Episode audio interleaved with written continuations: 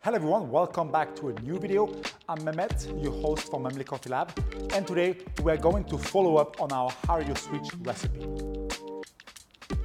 We made this video thanks to the support of our Patreon, who decided to dig deep into the Hario Switch for the month of March. Last time I compared the Clever Dripper and the Hario Switch with a classic full immersion recipe, and then I elevated the Hario Switch recipe using a first 50 grams of pour or 60 grams of pour, another similar pour, and then the third as immersion. As I always do, I always break my pour into four. And for the Hario Switch recipe, I was using the first two pours as pour over and the last two as one immersion. And the result was an amazing balanced cup of coffee. But, with some of my coffees, it tend to clog and I had some of the dryness and astringency from time to time, especially when I'll be using high density and very lightly roasted coffee, which is mostly the roasting style that we are using on a daily basis. So I went back to the drawing board and fine-tuned that recipe, found the best recipe, number two, so far. Because there's no ultimate best recipes in the world. We're just trying to make this coffee better. And through innovation, through new findings, we're just slowly evolving together to find the most adapted recipe for the coffee we have. Remember that the coffee recipe first starts with the coffee. So what do we have right here? A little stick to create a divot, the WDT tool, our, our uh, carafe, the Hario Switch, and here I'm using the classic Cafec Abaca uh, filter. Nothing fancy, nothing new, just, just a classic one. Here I'm using our newest limited coffee from Granja La Esperanza, Finca Potosi. It is a hybrid washed Sidra variety, a unique uh, coffee with only 1.2 hectare planted with notes of cherry blossom, tropical fruits, and vanilla praline finish. Now, let's move on to the recipe. I'm first going to, as usual, rinse my paper filter. The ratio for this recipe is 1 to 15.5. So not as strong as the 1 to 15, but not the classic 1 to 16 ratio. I'm using 15 grams of coffee for 230 grams of water at 96 degrees. Now, about the pouring structure. The first pour is 100 grams. Yes, it's a lot. 100 grams in 20 seconds. So we're going to pour 100 grams of coffee, of water, over 15 grams of coffee in 20 seconds, and then wait for one minute. After one minute, I'm gonna block my valve and pour the rest in 20 seconds, wait another minute, and then release the valve. First pour 100 grams of coffee and try to pour within 20 seconds. So not too slow, not too fast, just normal. Here I'm finishing at 17 seconds, so I'm, I'm quite good. Take your WDT tool and try to kind of remove any clumps. Not too much ag agitation, but just like pocket a little bit to remove clumps. That's it. And then we're gonna wait for uh, one minute of that first pour. In the meantime, you want to chill your kettle. You can add water to it, although I don't like that method because it can be too cold, or just take out the cap and for 10 seconds, swirl.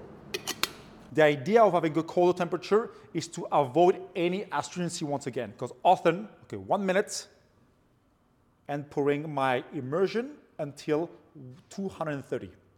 So what happened with hot water is that the flow is a little bit faster and fines can migrate a little bit faster to the bottom, which creates some clogging when you're going to drain your coffee. Here we go. And we're gonna wait until two minutes. And in 10 seconds or two minutes, release the valve and it should drain within a minute. I don't want it to last until 3 minutes 30, 4 minutes like it used to with the old recipe. Oh, two minutes and we're ready.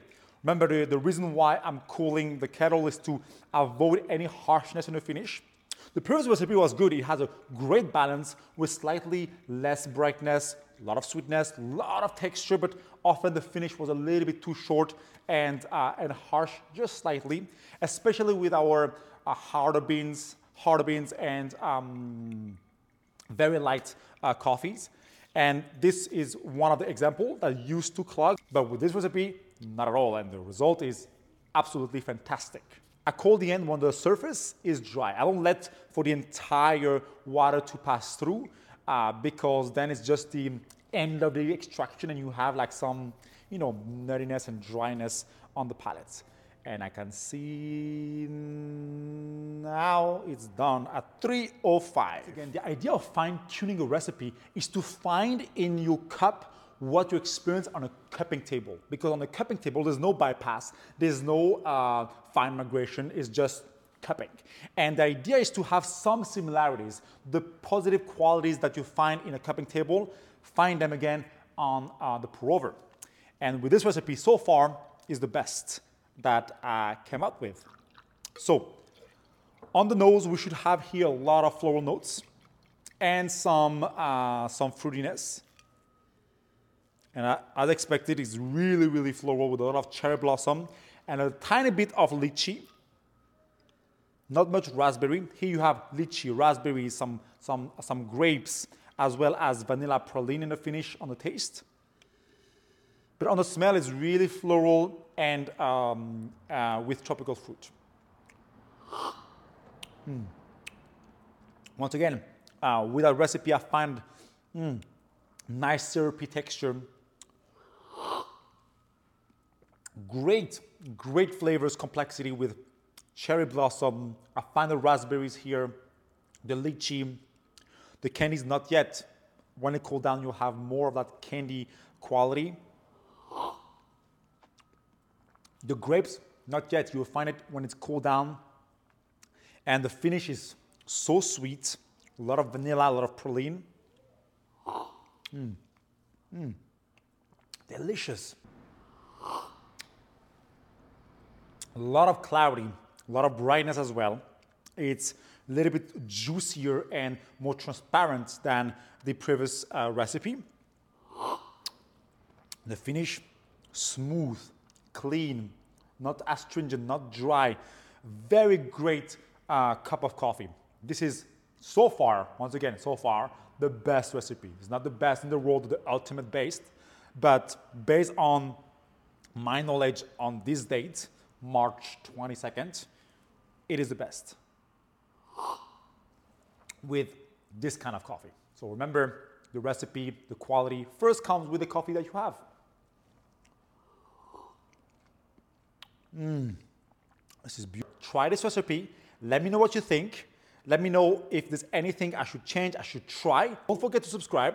Grab a bag of this amazing Potosi hybrid washed Sidra variety from Granja Esperanza with notes of cherry blossom, raspberries, lychees, uh, cotton grape candy, as well as a, a very sweet vanilla praline finish. It's a unique cup of coffee, very limited in quantity. Take care and see you next time.